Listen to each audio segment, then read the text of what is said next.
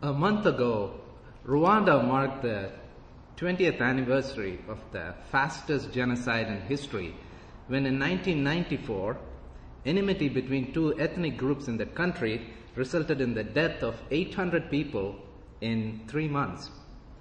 A few months back, Time magazine had this picture of a couple hugging each other, and they were covered with mud, steel, concrete, and rubble. And the caption read, Their Final Embrace. It was a picture of uh, an unidentified couple who worked in that factory building that collapsed uh, uh, during the early part of last year, killing more than 1,000 people.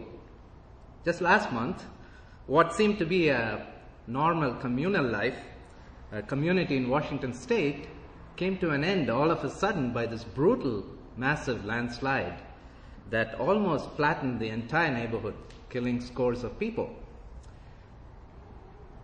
When we hear news like these, and when we witness events like this, many questions are raised. Questions like, why do these things happen? Or whose fault was it? Was, was there human negligence? And there are many people try to answer all these questions.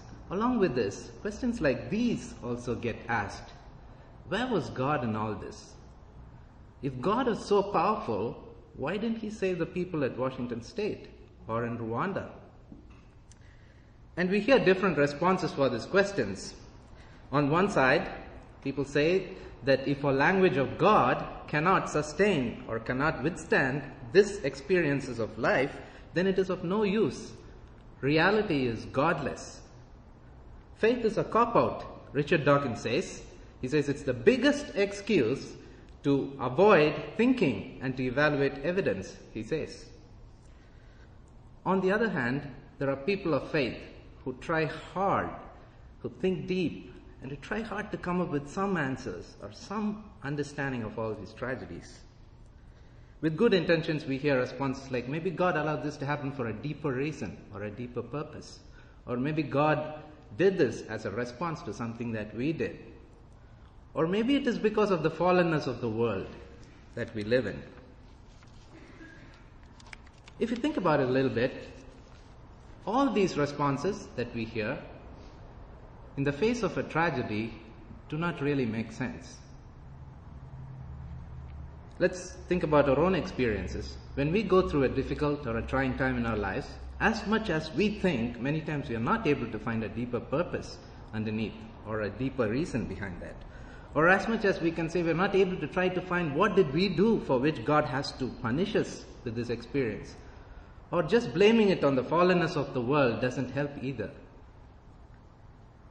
And it is at this time, it is at that time that all our much valued knowledge and our beliefs about God gets strengthened and gets shaken at the foundation.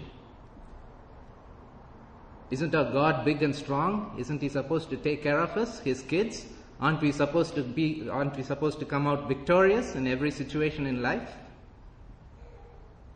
But I'm sure all of us will agree that not every situation in life ends in that way. We do not come out victorious always as we define victory to be. And if we have the honesty to look at it, we can say that often in the midst of trials and difficulties, there is an emptiness, there is a darkness where none of our well learned religious propositions and constructs make sense. A bottomless pit, if you will, lies in front of us, and it threatens to swallow every belief about God and about faith that we have so carefully cherished and upheld. And we begin to hear the refrain of the not very uncommon question Where is God? Where is God in all this?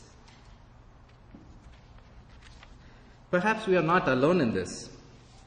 Matthew 27 45. From noon on, darkness came over the whole land. Jesus cried with a loud voice, Eli, Eli, Lama Sabachthani, which means, My God, my God, Why have you forsaken me?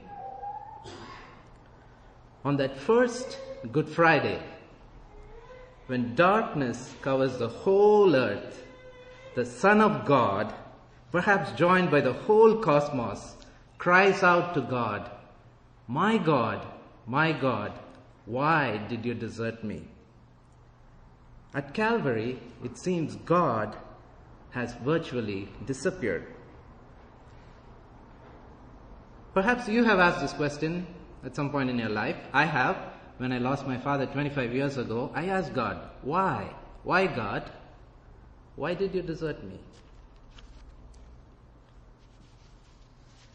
Christian writers and mystics have, through the centuries, have written about this experience of darkness in the life of believers, which they call as the night of the spirit or the night of the soul.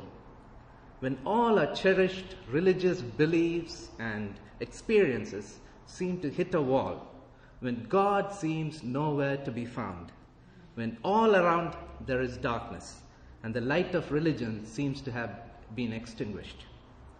How do we respond? On the one hand, we have those who claim that reality is godless, so give up your beliefs about God. But as much as we are in this midst of darkness and difficulties, there's this little something in us that would not allow us to make that claim. In spite of all the darkness and emptiness, still there is something which would not allow us to say that reality is godness. So, how do we respond?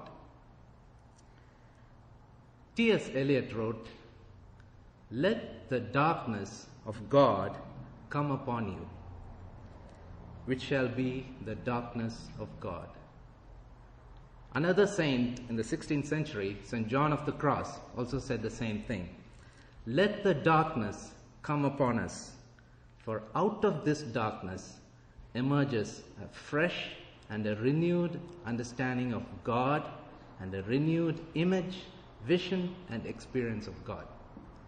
It's not, it's not the same as saying every bad thing has a good ending, or out of every bad experience, there's a good result that's awaiting you.